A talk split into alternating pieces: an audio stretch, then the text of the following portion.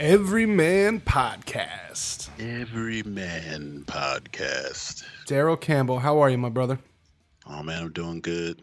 Every every man, every day, every way, man. Just working and grinding, man. You know how it is, Brother Jay. That's all you can do. That's all we ever do. That's it. That's all we know. Yep. You got to grind. Got to rise grind. and grind.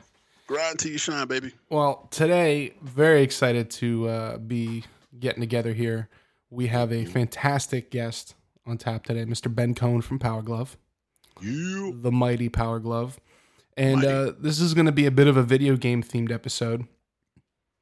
And uh, one video game in particular I'd like to talk about, and specifically a movie. So uh, if you haven't seen it yet and you plan to see it, we're not going to spoil it, but we're going to talk about it. Uh, we're talking about Detective Pikachu. So all you oh, yeah. pokey heads out there, go ahead and just hit the fast forward button if you uh, if you don't want to hear this uh, conversation about Detective Pikachu. So mm-hmm. Daryl and I were both blessed this weekend to be able to fit in time to see Detective Pikachu. Awesome. Awesome. I mean, you, anytime you have your, anytime your wife is the uh, main conduit to wanting to go see Detective Pikachu, you know she's a keeper. Yep. And you know you're blessed. That's right. Absolutely. So I too um, saw the saw the film with my significant other, and it was wonderful. And I, I honestly felt coming out of that, like um, it reminded me of how I felt like when I saw um, Star Wars as a little kid. You know, it, it, yep. it was like, because I saw something in that movie that I haven't seen yet in, in film. And that is the way that they incorporated um, actual Pokemon into a real world type scenario. And when I say real world, I don't mean Christopher Nolan, Dark Knight, real world. Uh, I mean, it's, you know, there's people walking around and there's, there's mm-hmm. you know, normal stuff. Um, Our world. So it was like, The the Pokemon had roles within this universe. So it's kind of funny mm-hmm. because we talked about this last week on how I was saying, like, what's the what are the rules for the Pokemon universe? And in this movie, to explain it, it's its own set of rules. So that's why there's Pokemon living with the people.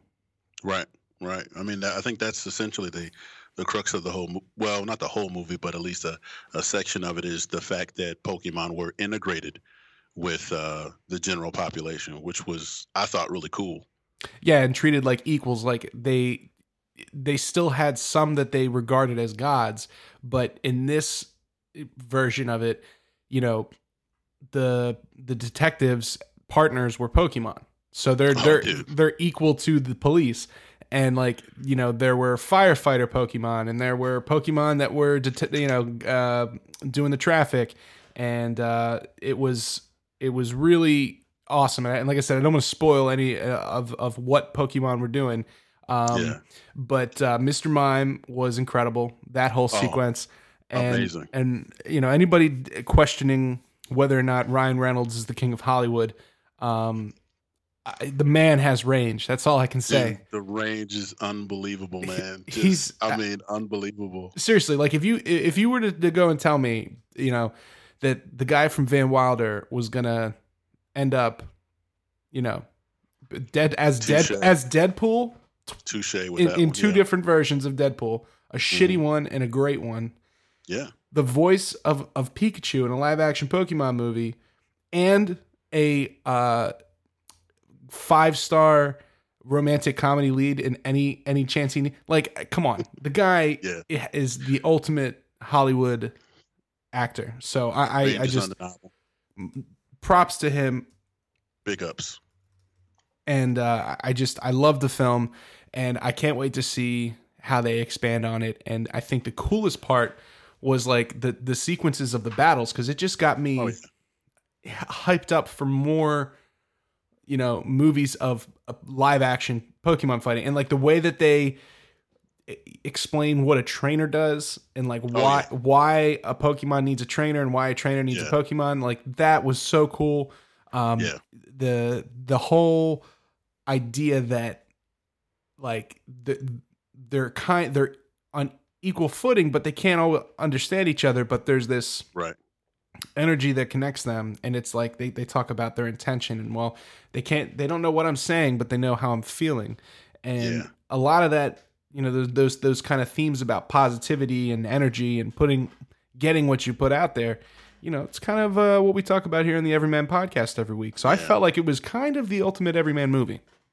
I believe it was the ultimate Everyman movie, and I think it wouldn't be Everyman-esque if it wasn't fun, man. I think, you know, me being a three hundred plus pound man sitting in a row filled with five, six-year-olds yelling out, and this is the only little spoiler tweak I got, a Snorlax. I'm just not going to say where he is, what he's doing, but there's a Snorlax in the movie. It's one of my favorite Pokemon, and I just lost all of my marbles when I saw him. And, like, that just, you know, speaks to the energy that the movie, you know, captures. It's just amazing. And and the other thing is, like, I've never seen a movie where I felt like I was almost exhausted looking for things in the background oh, by yeah. the end of the movie. Like, I, the entire movie, it's like, it's like, oh, there's...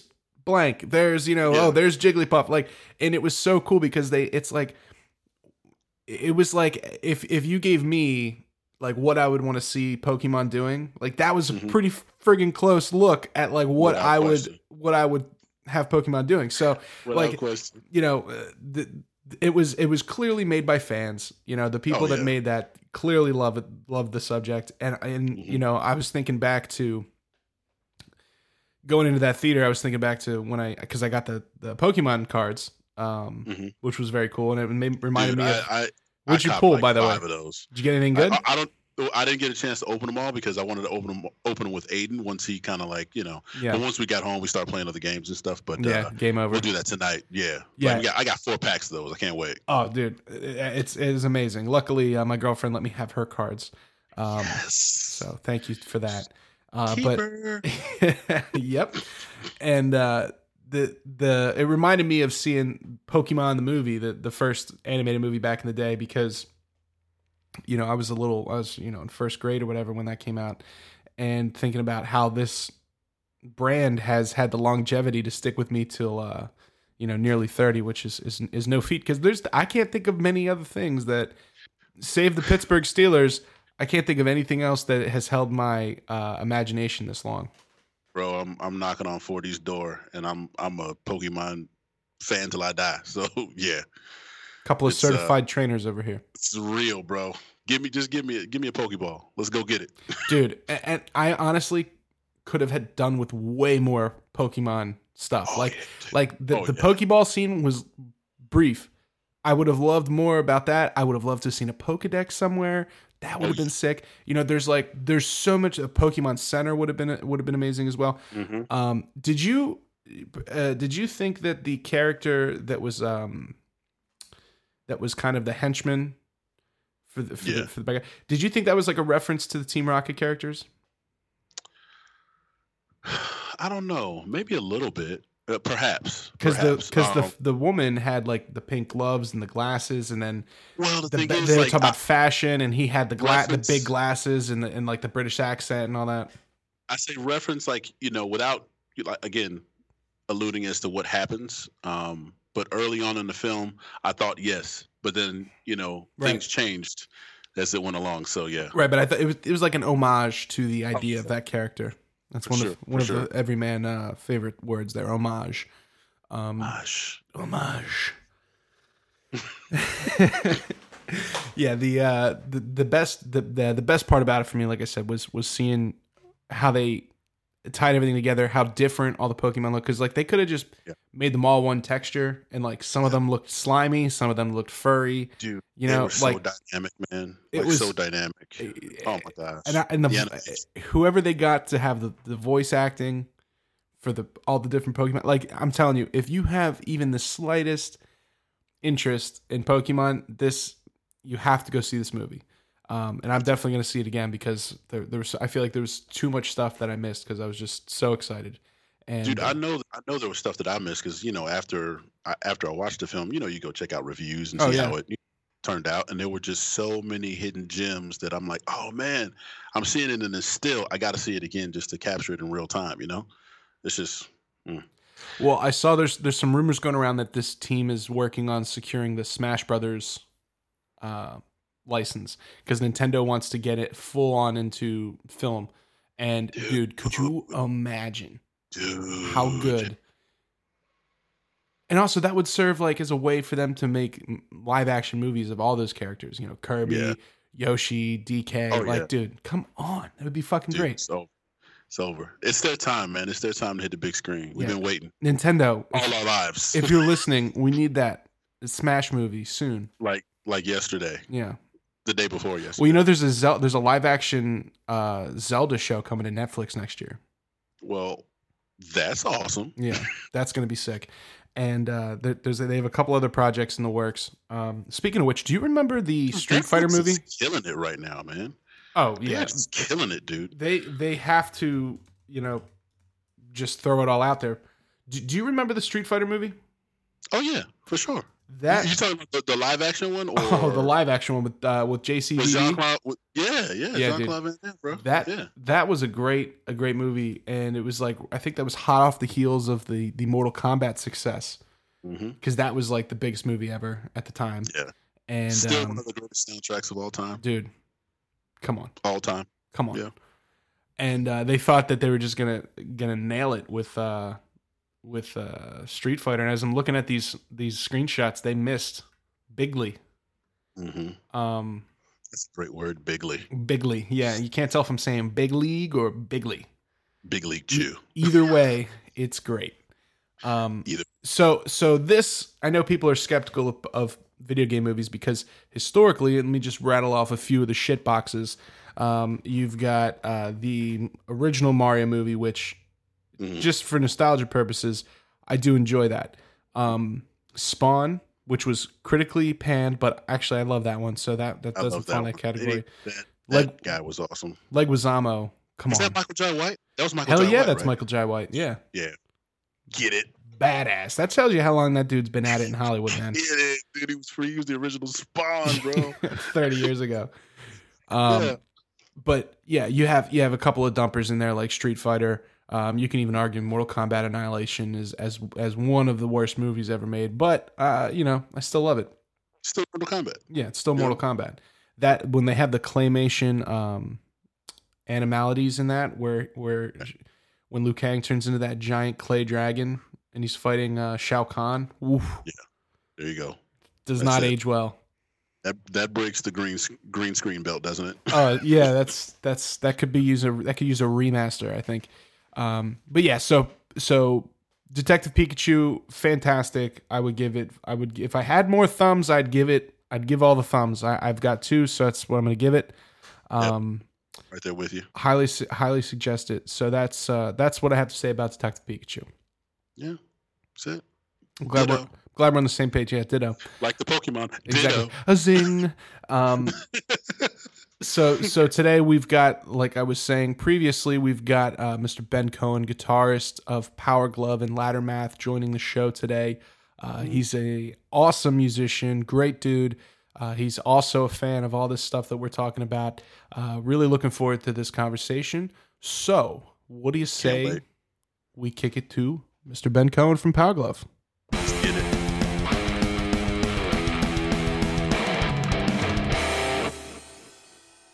We are here with Ben Cohen from Power Glove and Lattermath, guitarist extraordinaire. Ben, how you doing, bud? Doing great. How you doing, man? Hey, man, we're we're happy to have you. We're doing good. So, um, right off the bat, tell us where you're from and uh, what do you do? I'm from Boston, and uh, I play, like you said, I, I play in a couple bands, Power Glove and Lattermath, and uh, just moved out to L A um, in January, so trying to trying to do the West Coast thing now. How's that? How's the uh, West Coast weather treating you versus that Boston storm up there? Uh, it's it's a good move so far, I gotta yeah. say. Nothing worse than uh, well, besides maybe Rochester, Minnesota in January, but Boston in January is pretty pretty goddamn brutal. So I could see the see the desire for the move. Yeah, it's not even just January. Like Boston winter just lasts like half the year. It's like mm-hmm. five months out of the year. It's horrendous. So that was that was a big part of why I moved. Honestly, was just getting the fuck out of there. getting getting out of Dodge while you can. Gotta do yep. it, man. That's awesome. I'm from man. Chicago. I know, man. We we're, we're it's like snowing sometimes, and like, man, you're like, what in the world is going on here? Yep, so, for real, man. But yeah. you know that that weather makes hard people. So you know, I think it's good to get a little bit of that. that character and then go out west. Because I noticed whenever I'm out there, everybody's just like, you know, it's like, man, you don't know this February and palm tree thing. Like that's, that's, mm-hmm. that's very nice. So I'm glad that you're enjoying it. Thanks, man. So we, um, last week we were talking about a little bit about Power Glove, um, uh, to our listeners. And, and we were explaining how, uh, nowadays there's, there's quite a few, Uh, musical acts out there, especially with the way that YouTube kind of took over the music scene there, um, of people doing covers of music. That's that's been a common thing. Um, but lately, there's a lot of bands and, and groups now that are kind of covering video game music or music from T V shows or whatever. But to my knowledge, Power Glove was um, was the first that I knew of, the the first on the scene. So tell us a little bit about what Power Glove is. Uh, it's, it's basically, well, it started as a as a straight up video game metal band. Uh, they were just doing uh, covers of video game songs in heavy metal, speed metal style, um, all instrumental. And uh, and then they expanded in, in two thousand ten. They put out the the record Saturday Morning Apocalypse, and I say they because I wasn't in the band yet. Um, And uh, and that one was all like Saturday morning cartoon shows for the most right. part. So they they kind of expanded into into that territory more. Um, and yeah, it's it's super fun. We got it. We got a really cool fan base, or really nerdy fan base. Yeah, one in the same. One in the same. Yeah, nerd boys. That's it. Let's do yeah. it. Well, we're yeah. we're we're all nerds here, so this is going to be good convo. Yeah. So. Uh, I first saw Power Glove back in two thousand six on the uh, Dragon Force tour, um, and I was, and obviously you were not in the band at that time, as we just mentioned, but I was completely right. blown away by the fact that the the energy that they had on stage, uh, the the outfits that they were wearing, and just the musicianship was was insane. And like when you're when you're you know on a tour with Dragon Force, like you've got to bring it, you know, otherwise like you're probably not going to do too well on that tour. Um, yeah, for sure. So Power Glove just blew me away. And then uh, a couple years after that, we actually played with them, uh, Extractus, on a tour with Arsis, which was uh, which was way back in the day. But uh, but yeah, I've been so I've been I've been following Power Glove all these years, and uh, and then once obviously when I, I saw that you had joined, it was even uh, cooler for me, because the one thing that I think is so unique about Power Glove is that you guys. Um, You expand on music that was not really written for people to play. Like it was, it was written largely by one composer on a on a keyboard with, you know, many different instruments at hand, and like it was never really designed to be played live, you know, by humans. So, what's that process like when you're like trying to break down these super complicated like MIDI written crazy keyboard songs and then turn that into like metal and like rock and roll music? How, how, what's that process like? It can be really challenging trying to learn some of these, some of this stuff, basically adapt some of these, these keyboard lines to guitar, you know, stuff that was never meant to be played on guitar basically. And then you have to figure out how to play it on a guitar basically. And it's, and it's insane. Some of the stuff um, that we, that we have to play. Um, yeah, this, the the most recent one is uh, Snake Man from from Mega Man. That one just there's, oh. there's two solos in that one that I have to play live, and it's it's still a fucking nightmare every time. like, like I have to be so warmed up to play those two solos every night, or or I'm, I'm fucked basically. So, do you guys get together and say like um, you, you you listen to the original soundtrack and you're saying, okay, well, I can turn I can turn this into a bass part, and then maybe this part's going to be a lead, or then that's the rhythm. Like how much of that is, is collaborative, and how much of that is like so one guy sitting down and, and breaking it down? Cause the, a lot of the guys we've, the musicians we've had on uh, in the past, um, John Petrucci in our first episode, Mike Mangini, they, they have a very interesting writing uh, uh, perspective. And I'd be, I'd be interested to hear what yours is, cause it's not, you are covering the music, but at the same time it's being transposed and, and reanimated, if you will. So what's that yeah. process like? Uh, well, to, to be frank, I, I haven't actually written anything with Power Glove yet. Um, cause I, you know, I only joined a few years ago. So at this point I, I've only played live with them, but I can tell you from, you know, I've, I've hung out with those guys for many, many years, and I've, I've gotten to see a little bit of, of their process. So I can tell you from what I've seen and what I've, what I've heard from them, basically the process starts with MIDI, um, usually in Guitar Pro. Mm-hmm. Um, and they'll kind of take those tracks from the Guitar Pro and adapt them and maybe maybe add uh, guitar tracks. Um, and that's that's basically how the process begins. And then eventually, once they have like sort of, you know, a, a structure and and, uh, and you know, the, the form is basically together, then then they'll start recording, you know, actual instruments. But it's, I think most of it is is written and put together in Guitar Pro before they actually try to play it uh, on real instruments. Could you describe kind of what Guitar Pro is for our non-musician audience? Because we got a lot of we got a lot of athletes uh, that listen to our show yeah, as well. Yeah, for sure. So Gu- Guitar Pro is uh, is a piece of software. Uh, it's it's for transcribing music. So you can, if you're trying to write out a piece of music, you can use it. Uh, that's that's what you use it for. Um, there's there's other ones that aren't as guitar centric as Guitar Pro, like Finale or Sibelius, are more for, you know, just just writing out music in general. Guitar Pro is, as you know, you would think, it's guitar centric, so more for rock people. and, the, and the really cool thing about that, Daryl, is it it allows you to kind of create an entire composition almost with, I mean, you, you can use a guitar with a MIDI MIDI pickup or a keyboard if you want, but you can actually just put place the notes exactly how you want them, and, and you can really build, like he's saying, you could you could build this crazy masterpiece, just one guy on a on a laptop. It's it's really amazing. So like like the whole the whole like conceptually from soup to nuts, you can do it all through this this piece of software. Exactly. Yeah, you can you can program the drums with it if you want. Uh, you can you can you know tab out all the guitar parts. You can write out all the synth parts, and then you basically just have have the whole thing, just a MIDI version of it. And then from there, you can record real instruments, you know, in a, in a, a different program, basically.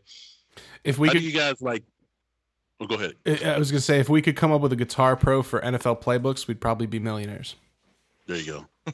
How do you how do you guys like determine which songs to to actually um, to play? Like like what's like like we, Justin and I were talking about one of the songs um, uh, from Ninja Gaiden, which was uh, stage four too, one of my favorite songs, uh, Unbreakable Determination, because they had those little green ninjas that would follow you all over the place and try to take your life force. And I'm just like, how did like how did they like take this song and then kind of give it that like almost fiesta mariachi guitar feel to it, that just like, I'm like listening to it. I listened to like uh, like just about all of your albums for like ten hours straight. It was great. Um, because I'm a nerd. That's just what we do. Um, Uh, I like fell asleep to it, and my son came in the room like, "Dad, what are you doing?" I'm like, "I'm listening. Don't don't don't, don't bother me." Um, but like just something like that, like one of my favorite stages from Ninja Gaiden. You guys turned that into just metal mayhem. Like, who who decided that? Like, how did that happen? Yeah, so I, as far as I know, uh, they they basically just kind of brainstorm ideas. They'll they'll listen to different different video game songs, basically, or you know, on the on that one album, you know, different Saturday morning cartoon or Disney songs, and like just you know, if they'll. One of them will just kind of be like, oh, I think this could this could work well in a metal context, basically, you know, if we sped it up or, you know, make it heavy, that kind of thing. It's just so it's just kind of like, you know, you, you hear a song and you think like, would this would this work or would this not work? Basically, that's that's like how it starts, I think. Dude, that's cool, man. What um, what drew you to uh, Power Glove? Like, how did you tell tell us how you ended up, you know, going from just hanging with the guys to to being playing with the band? Uh, well, yeah. So basically, I met I met the guys when I was at Berklee in Boston. Uh, we were all going to school there together, um, and we started hanging out. We became good friends, and then uh, a bunch of years later, basically, uh, Chris, the one of the original guitar players in Power Glove, uh, decided to leave the band, um, and so they they thought of me first, as far as I know. Right place, they, right they, time. Chris, What's that? Yeah, right place, right time. Exactly. Yeah, it's uh, you know, that's you know, they say in the music industry, it's all yeah. it's all who you know and being in the right place at the right time, and that's that's really what this was. It was just having having these guys as my friends and, and being there in, in Boston at the right time when they needed a guitar player. So yeah. Well, and also cool. One of the th- themes we, we talk about here, because uh, coming from the N F L, Daryl can tell you it's it's the same thing in, in the league where it's next man up, you know, and, and oh, somebody man. goes down and. You know, yeah, you got to be right place, right time, but you also have to be prepared. And, and yeah. you know, you had to have some serious chops to just to come into Power Glove. So it's not it's not like anybody could have just, uh, you know, walked oh, into yeah. that. So, yeah, you do have to be there's a little bit of luck there, but you do, you know, you do have to also bring it. Got to have a sure. stones, yeah. man. Got to have What's that? So you got to have the stones. That's what we call it. If you don't have the stones, you can't do it, man. You For cannot. Sure. Yeah. Yeah. It's all, yeah. So there's the, there's the luck side of it and, and, you know, who, who, you know, but there, yeah, for sure. There's also the side of it of being prepared and having, having your shit together. And, yep. uh, yeah. yeah. Now we, we, it's, it's funny that you bring up Berklee because, um, that's kind of been a common theme. Um, one of the things we've talked about a lot on this show so far has been Berklee and, uh, you know, the, the pros and cons of, of going to a, um, you know, for formal music education. Um, What do you feel like was the best thing outside of your connection with Power Glove? What do you think is the the thing you took away from most at Berklee? Man, besides besides meeting Power Glove, I mean, I'm, I I met my girlfriend who I've been with for over ten years now there, so that that was cool too. Yeah, um, there you go, B. Nice. um, so yeah, that that was nice, uh, and you know, I think I think just. Um, There was also a specific ensemble I did there, which was a rec- it was in a recording studio, and it was it was basically preparing you for doing sessions. Like mm-hmm. it was basically a songwriter would come in each week, um, and they would just have a song that they had written out as as sheet music, and they would give you your part in front of you, and you'd basically have to you'd have like a minute to maybe look at it, and then they would press record, and you had to just fucking record it right right there on the spot and not mess up basically, or they would have to start over. Um wow. So that was like a really cool experience of like just how how it works if you're a session guitar player or a session musician in general. Um so that that was definitely a cool experience there at Berklee. Um yeah, that that was probably the the biggest thing other other than the connections, I would say. Yeah, that's super that's super valuable knowledge because I've been in situations as a as a session musician where um you're you know when you have your own band, and Ben, you can speak to this, you, you develop your own lingo where like, you know, yeah, you do the shaka shaka shaka here or whatever, like you, you have your own lingo, but like if you go into somebody else's space, there's like a set standard of language that you need to know and understand and be willing, not only willing, but able to respond back with. Um, yeah. Otherwise you're not going to, you're not going to keep that gig. Like you may have gotten in the door, uh, but you're not going to be able to stay there. Uh, so that's, that's one of the biggest things that I, I think is interesting as a session musician is that balance of like being flexible, but also you got to know the, you know, know the book. Dude, that's just like freaking playing sports, man. Like, I got to be able to go from playing a three four front to being able to play a four three front. You know what I mean? Sub packages, all that type of stuff. So, like, I can't just be like, oh, dude, I'm just a nose guard. Or I'm just a defensive end. And they're like, oh, how, how tall are you? Are you six four, six five, you're three hundred plus pounds, and you run a what? Yeah, you should be able to do sub packages too, buddy. All right, get the hell out of here. Yeah. So, yeah, that's just kind of how it has to go. So, and you can't, and like, you have to put that ego aside to, to be able to play in a system, you know, whether it's a, a football team or a band. Um, Absolutely. It's, it's all, it's always, it's always executing in a system. Um, what, what is your, what's your practice routine like, um, right now, currently? What do you, how do you stay, how do you stay sharp? Honestly, uh, I don't have a set practice routine right now. Most of my, my practice time is generally taken up by stuff I have to work on for my bands at this point. So it's generally, if I'm picking up the guitar, it's working on songs for either either Power Glove or Lattermath. Um, the last week I was actually, I, I, I got asked to play in a in a shred contest last Saturday night uh, in L A. So uh, to just last week to just, you know, get ready for that, I was doing a lot of like chop stuff. I was playing along with a lot of YouTube backing tracks, just like getting my, you know, improv chops as, as sharp as they could be, and just getting my my technique as, as you know, as sharp as it could be, basically.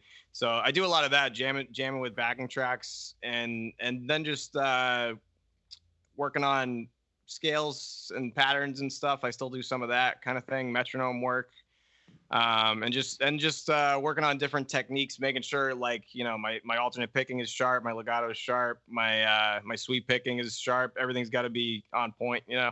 So yeah, but no no specific routine like that I stick to every every day or every week or anything like that. Question for you, Ben. Oh, go ahead. No, go ahead, Daryl. So so question for you. So um, Power Glove to Lattermath, right? Which one's more demanding on you as far as uh, your structure, your routine, what it is, how, how you have to execute? That's a good question. Um, I would I would say the Power Glove material in general is more technically challenging um, overall. Um, But there's there's different aspects to each band that are that are tricky. So it's but it's nice. I can kind of like, you know, work on different techniques in, in each project. So that's nice. Sweet. I was telling Daryl, speaking of Lattermath, um, we have this thing we talk about on on here. We call it the Cosmic Canoe. And and, and the Cosmic Canoe, Ben, um, you're in it. And, yeah, and you'll know in a second oh, why. um, so the Cosmic Canoe is like you're you're Daryl and I are embarking on this journey, on the everyman journey. And I feel like every time we put our, our oar down into this mystical, universal river or lake, we bring back up with us, you know, more energy that just ends up propelling us forward. And it's like every time we do something, we have a connection to it. So I was explaining to Daryl how way back I saw on Craigslist an advertisement of of a, a new progressive metal band looking for a drummer. And this was in this was in between this is prior to my my big uh, H C M surgery. Uh, and, and before Extractus got started and we started doing our thing. And I was looking to make a move and I'm like, oh yeah, let me let me email this. Yeah, and so we start going back and forth. And sure enough, the person on the other end of the email is Ben Cohen. And I always remembered that name. And, you know, a, you know, I know I know Power Glove, right? So on Facebook one day I'm like, uh, I see something and like Ben Cohen is is now the, the touring guitar player of Power Glove. And I'm like, why do I know that name? So I go back into my Gmail from two thousand ten and I'm like, oh shit, that's, that's the one and the same. So then we're friends on Facebook. And then one day we're at NAMM and like, you had just posted a picture from like, and I look up, I look at my phone. I'm like, see the picture you just posted and you're like right over there. And then that's, that's it. Next thing you know, we're, we're bros. And, uh, you know, we're in the Cosmic Canoe and, and it's just, it's hilarious to me that, you know, nine, ten years later, we're we're having this conversation now like this. And it's like, we've already, you know what I mean? That's just, that's just, uh, that's some cosmic, cosmic canoe, shit, man. Yeah. Cosmic it's, canoe, it's crazy, bro, how that stuff works out, man. Like just, just random connections from like that far back. I didn't even remember that that was how it was that how we first, that's, that was the first. Yeah. Yeah. It was like, we, we in, interacted crazy. there and then like, and then NAMM, like, it was like, oh, we've already met, you know? And uh, yeah. then, you know, fast forward to you're watching, you know, Bernie. And then it's like, yeah, you're watching Bernie Williams play, uh, you know, play at NAMM. And, you know, the, the world is a is a funny place. But um, that also goes to show, you know, from, from a music perspective, like I was saying to Daryl, that however many two hundred fifty thousand people or so that, that, you know, pilgrimage out to NAMM every year, mm-hmm. It's still a small world. Like there's a ton of people there, but like, think of how many weird connections to, you know what I mean, to find something like that. Um, Absolutely. It's yeah. Shit, it's, like it's, you said, it's, it's a all a network community. Yeah. Yeah. And like, and then it, you know, it narrows down even further. Like, yeah, there's like, there's like the small world of just, you know, professional mus- musicians basically. And then, it, and then you narrow it down even further to just like the, the rock and metal scene, you know, mm-hmm. and then, it, and then it's like a really small bubble. Right. Like, like you wouldn't, you wouldn't think it's that small, but it is. It's like a couple you know? thousand dudes. Like it's yeah. and a handful of ladies. Like it's, it's very, it's very and tight. A handful of ladies. That's cool. Yeah, man. It's, it's great. So one of, uh, one of the other things we were, we were talking about is just, is video games in general. So obviously if you're in a video game, uh, you know, band, I would assume you're a gamer, right? Mm-hmm. Yep. Yeah, more more casual than than some of the some some might think uh, with me being in Power Glove, but but yeah, I'm, I'm a gamer for sure. Yep. What did you grow up uh, playing? I grew up with the so I started with the original N E S. Um, nice. Got that when I was like three or four years old, I think. Like, and that's like probably one of my earliest memories that I have in life. I think is is opening up that box and like seeing that my parents bought us a Nintendo and like freaking the fuck out and like being so excited.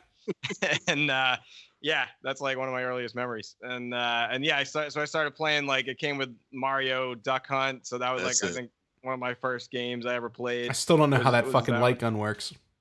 Dude, that freaking dog! I swear to God, man! Every time he's coming up, I'm like, what is going on here? Haunts my dreams still. Oh man! Like really though, how does that gun work?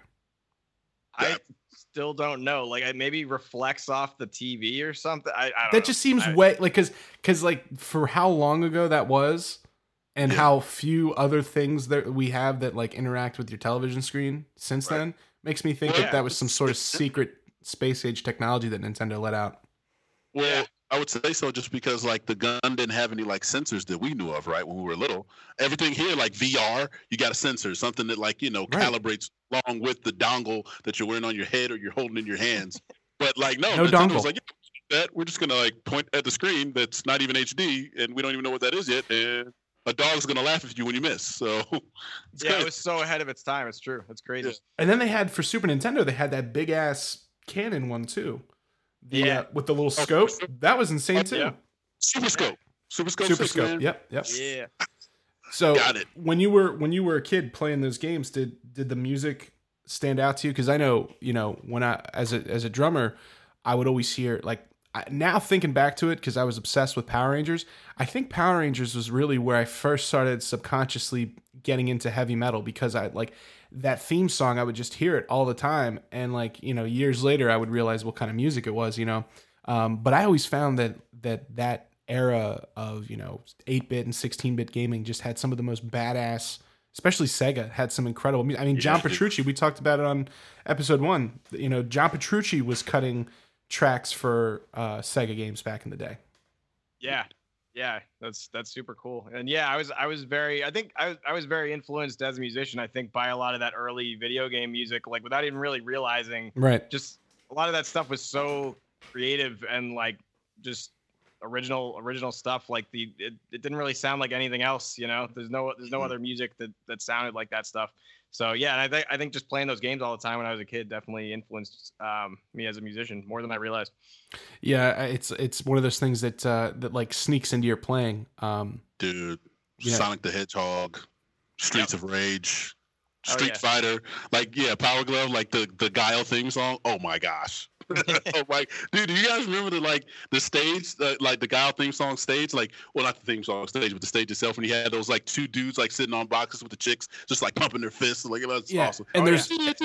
I'm like, what is going on? And then in the, the far back there, in, in the far left, there's a chick that's kind of kind of looks like she's like jerking a dude. Uh, right in the corner, she's like casually, like she's like laying on his lap, and she's got her hand yeah, up. Yeah, she's just like right know. there. She's like she's yeah. like doing this, but you don't know what she's doing. It's like, oh my God. I know, I know what she's doing, but uh, he knows what she's doing. Yeah, we all know what she's doing. Oh man, yeah. The the uh, when we when we were going through the catalog, um, we were the we were just having a ball with it, and as Daryl and I have been on this everyman journey, um, I've been indoctrinating with with my music. And uh, and he has indoctrinated me with his world of fitness and uh, just general uh, prowess. But um, we were we went down to the Dream Theater concert, and uh, which I've been I've been getting him closer and closer towards things like uh, Dragon Force and stuff. Um, so when we were, yes. when we were listening to, um, I wanted to give you an opportunity to talk about this a little bit. Um, talk about some of the the, the vocal spots that they uh, obviously because you weren't in the writing process, but How did do you know how that came to be with getting um, the, those spots together for Under the Sea and uh, the, the Pokemon theme? Yeah, I, th- I think that was just them. Uh, they went on tour with, with both those bands, so they they knew the dudes and uh, just hit them up, and they were they were happy to do it. You know, they they again, yeah, it was before I was in the band, but they they toured with Dragon Force and they toured with Sonata Arctica, so. Um, yeah, they, they just knew the guys and, and hit them up and they were happy to do it. Yeah. And it really, those vocals, uh, from those guys, Mark Hudson, uh, in, in particular, it's, it's just, it's incredible. And, um, unreal. It's like, uh, it's like M- Mountain Dew as a singer, as we were, as we were saying, like, yeah, Mark Hudson and Pokemon, dude. I was like, what is this? This is this is this is metal from the gods, and I gotta listen to this again. It's like I, I got it on like uh, repeat. I'm at the gym throwing up like four fifty-five. Yes, Hell I want to yeah. be the best Pokemon. It's awesome, That's man. Awesome, man. Thanks, man. Yeah, it's it's it's really great. Um, what what makes you um, what makes you tick as far as keeping you know like 'cause. I imagine there gets to a certain point with your with shredding on guitar where you you've you've done all of your sweeping, like you you got the tapping down. Like, what makes you want to keep getting better at that technique besides, because obviously like you've you've got a pretty sweet gig with Power Glove. You're you're you're doing uh, hired gun work now, uh, which I want to talk to you about as well. Um, and then you've got Lattermath going. So like you've got all these all these plates in the air. Like what makes you keep going to get more and to push yourself further as a musician? That's a that's a great question. Um, I would say, well, part part of it is just, you know, I I never. I see I see people on YouTube and on Instagram that still inspire me, who who are better guitarists than me. Like I, one guy's like Rick Graham is an amazing amazing guitarist who I, I follow on on Instagram and, and YouTube and all that stuff, and he's he's ridiculous, you know. So I I, I still like, you know, I'll I'll download a, a lesson pack from him, and I'll I'll you know try still try to get better at, at my instrument, uh just just learning his stuff, you know. So there's There's that, and then um, there's just, I think I still have some of that some of that drive, like when I even from when I was like sixteen, and just like, you know, would come home from school every day and just didn't want to do anything except go in my room and play guitar every day. And I still, you know, it's not it's not quite like that anymore, of course, but like I still have some of that that drive in me that just just wants to, you know, play guitar all the time. That's that's really what it is. Because uh, you know, to do the things that that uh, you do and that that I do. Uh, in terms of music, you really have to love it. Otherwise, no, there's no reason to put yourself in some of these compromising positions. And I'm not talking about, yeah, I'm just saying from experience, you know, when you're getting into a van and driving uh, eleven hours for fifty bucks and or no fifty bucks um, just to play a twenty-five minute set with, with the hopes of, you know, networking and making things happen for yourself. It's like, well, I know what'll happen if I don't go. Nothing.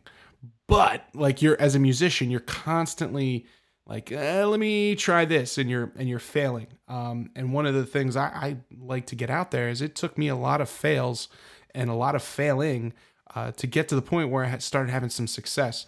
Um, and I wanted to, to ask you, like, was there, was there any point along this journey so far, uh, of becoming a professional where you failed and thought like, okay, I'm not, this is, I'm not cut out for this, uh, time to pack it in? Hey man, I'm I'm still pretty broke. Like it's it's not, you know, it's it's not the kind of thing where, at least with me, where it's where it's like, okay, now now you're in these bands and they're touring, and so now now it's now you're all set. You know, that's that's not how it actually really goes, or at least that's not how it went for me. Um, it's still it's still like uh, I'm still having to hustle every day, trying yeah. trying to get more guitar students, more gigs, you know, especially since I just moved across the country a few months ago. It's kind of, it's kind of been like starting over for me. So it's, I'm hustling every day, man. And, uh, but it's, it's the kind of thing where, like you said, like I, there's nothing else I would really want to do with my life besides play music. So that's, that's really what it is. I don't, I don't know what else I would really do if I wasn't doing this. So it's just, it's what I, it's what I'm, what I got to do. It's what I want to do. That's it. It's the grind, baby. It's oh yeah. The grind. I saw, uh, I saw that recently you were doing some traveling for a gig. Um, what can you tell us about your trip to Cabo? Uh, yeah, that was, that was fun. Uh, so, so somebody, uh, that was a Craigslist gig actually. Somebody, uh, nice.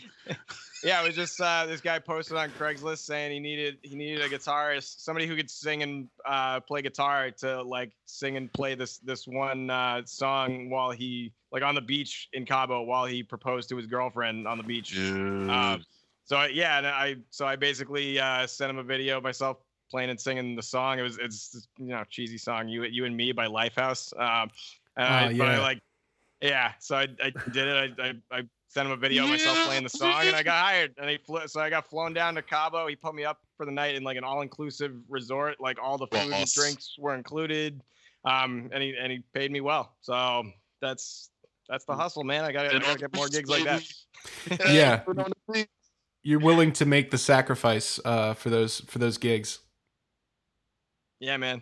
You have that's, to. That's that's awesome. Yeah, so, you have to. I didn't realize. Yeah. See, when I first saw that online, I, I was I was figuring it was like you were doing filling in for like a like a hotel band or something. I didn't realize it was a pri- like private private. That's amazing. Yeah, dude. private private. Party of two. That's incredible, dude. So like after yeah, you man. played the song, and I did she say yes? She said yes. Okay, good. Because if I didn't ask, people no. people oh would be mad. So like. was there yeah, a moment? It would have been really awkward if she said no. I don't know what I would have done. Like, I was thinking about that. Like, I just like, I guess I just like kind of wander away, like just pretend it never happened. Well, I'm thinking it would be awkward. Like after, like how long do you stand there after she says yes and they're like hugging and kissing? Like it's like, oh, hmm. Well, I guess I'll just back myself out of here. Like that must have been fun. Yeah, it was it was a little awkward, but like they were they were chill. It was we kind of like after it was over, like he actually introduced me to her, and then we like you know walks walked back toward the resort together, and it was chill. Like, and then we just like parted ways, and I. I went and got drinks. That's awesome, man. Man. Well, I, cool. I I hope you get many more gigs like that. Keep keep on yeah, Craigslist, dude. dude. I didn't realize you yeah, could get those. See, I guess that's hit or miss. Like you could either end up like uh, you know, on on a on a black couch somewhere, um talking about casting couch. Yeah, on some sort of casting couch, or or you're gonna end up, you know, on a on a beach in Cabo for a night. So it's it's either way. For a- Future exactly. husband, wife, it's awesome, dude. Yep. Either way, worth. The, the one thing I will say I've learned uh, in throughout the years of doing those those one-off gigs is is make sure you get everything in writing. Like I made sure, like I had the guy, you know, sign a contract before I did anything, basically, you know. Yep. So that's that's very important. Yeah, uh, get your deposit.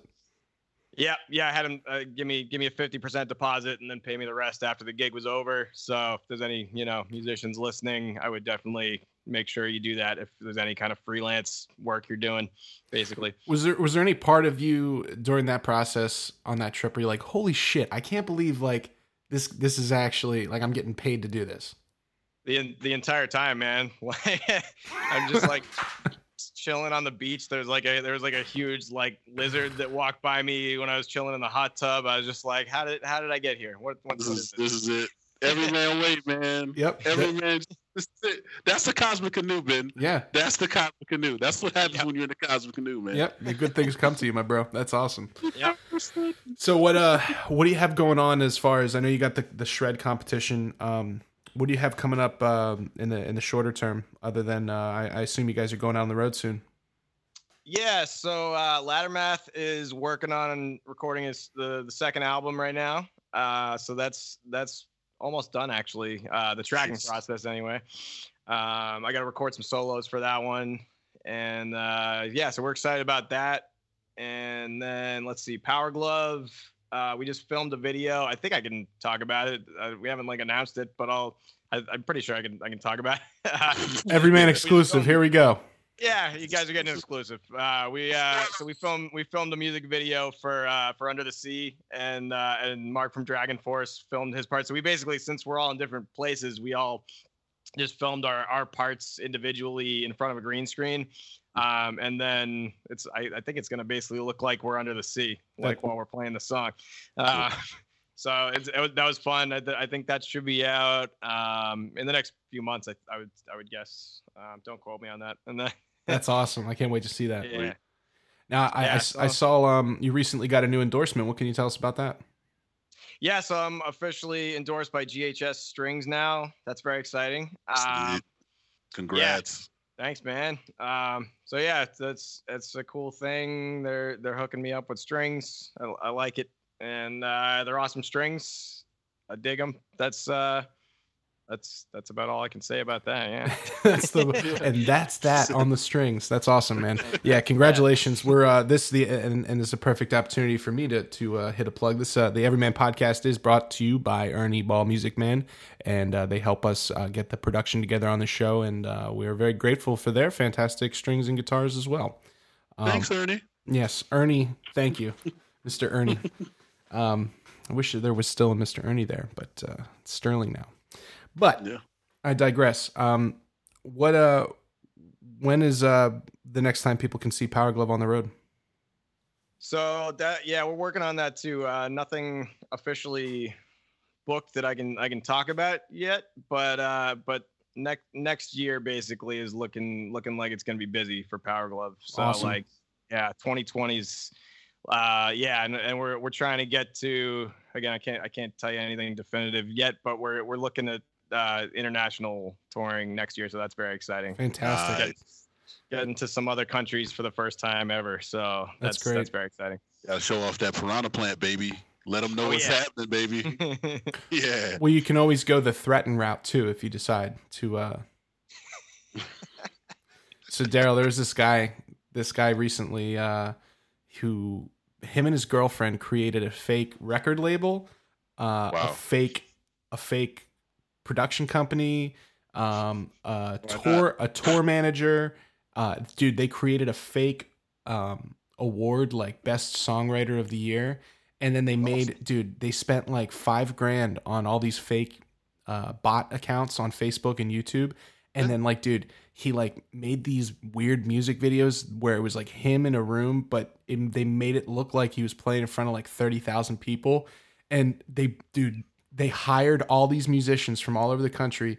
And then they fucking booked a like a European tour saying like, yeah, there's gonna be like three hundred fifty people here per show.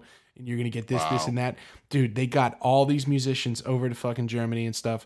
And then no one was at the venue. And it went for like two weeks before any of them figured out that it was the whole thing was a scam. And this guy was wow. basically trying to like... Somebody's going to make a movie out of it if they haven't already bought the rights to it. But it's... Netflix. It, it, dude, it's... yeah, so, like they, they already it, did the Fyre Festival documentary. So I'm I'm sure they're going to make one about that guy too. But like dude. It's like the line between... And I don't and I, I don't endorse scamming and lying by any means. But he's on the thin line of genius. Like so close to fucking brilliant idea. But yeah, it's it's fascinating stuff. In for sure. execution, it just fell apart, and like that's wow. why I think like it's um it's an amazing story. But um yeah, that's that's uh, shout out to uh, Threatin for uh, and he's got some he's got some good tunes too. You should check it out. It's it's yeah, it's kind of similar in the in the Fyre Festival sense, like just how far you can take something without having any, having any idea what you're doing, right? And and no skill whatsoever as a musician. Like just, just how far you can you can actually take it the, with with social media, basically. Just it's it's really interesting. And, and like the, the the awards is the best part because like people just bought it. They're like, oh yeah, best songwriter twenty sixteen. Okay, cool. Right. Yeah, just like fake newspaper so, clippings and stuff, dude. Social fake news. It's crazy. It's it's it's nuts, man. Social media just is like it's just taking over, man. Like it's yeah. It's a necessary uh, tool for the for the young musician, though. Un- unfortunately, yeah, you gotta use the you gotta use the force wisely, though. Yes, sir. You know? Yes, sir. Sure. So, Ben, what what parting words of advice would you give to a young uh, musician who clearly wants to get out on the road, or they want to be um, a producer, they want to be a composer, um, or they want to kind of follow in your footsteps, or they want to chase that dream? What would you tell yourself? Uh, you know, if you could go back and tell thirteen-year-old Ben. Um, what advice would you give them?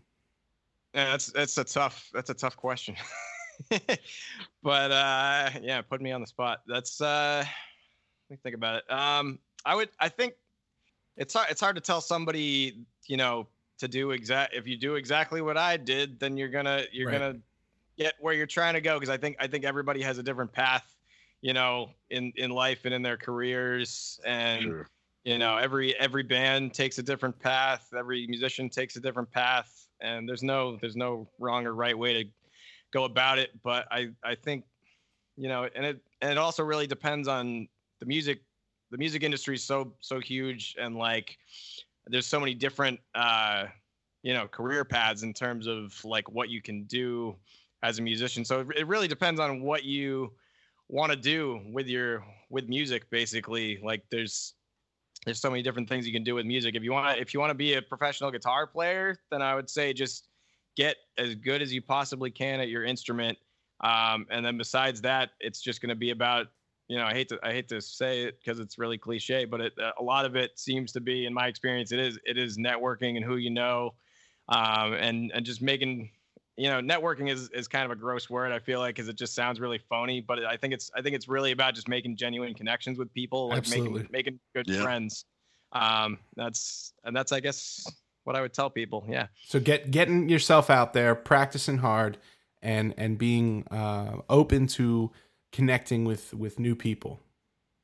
For sure. Yep. I think that's a good way to boil that down there. Um, is there any uh, any stuff you want to plug? Where where can everybody find you on social media? If somebody wants to get a lesson from Ben Cohen, where can they do that? Yeah, so I'm on I'm on all the all the stuff: Instagram, Facebook, Twitter. Uh, it's all it's all at at Ben Cohen Guitar. Um, I think the Facebook one is at Ben Cohen Guitarist, um, because my personal one's at Ben Cohen Guitar. But yeah, at, at Ben Cohen Guitar on most of the stuff. Uh, feel free to send send me a D M or or an, you know email me ben cohen guitar at gmail dot com if you if you need guitar lessons. If you're in Los Angeles, we can do it in person. If you're anywhere else in the world, I teach over Skype or FaceTime. So yeah, hit me up. That's awesome. Nice. Well, Ben, it has been a pleasure. Thank you for joining the Everyman Podcast this week. Um, it's it's a true pleasure, and uh, you're definitely living the Everyman life. And uh, tip my hat to you, sir. And thank you for joining us. Thanks for having me, guys. Yeah, thanks, B. We're gonna we're gonna play a little uh, Power Glove here to uh, to wind the show down, and this is uh, Unbreakable our, our, Determination. That's right. It's our favorite cut from uh, from the annals of Power Glove, and this is a little Ninja Gaiden for you guys.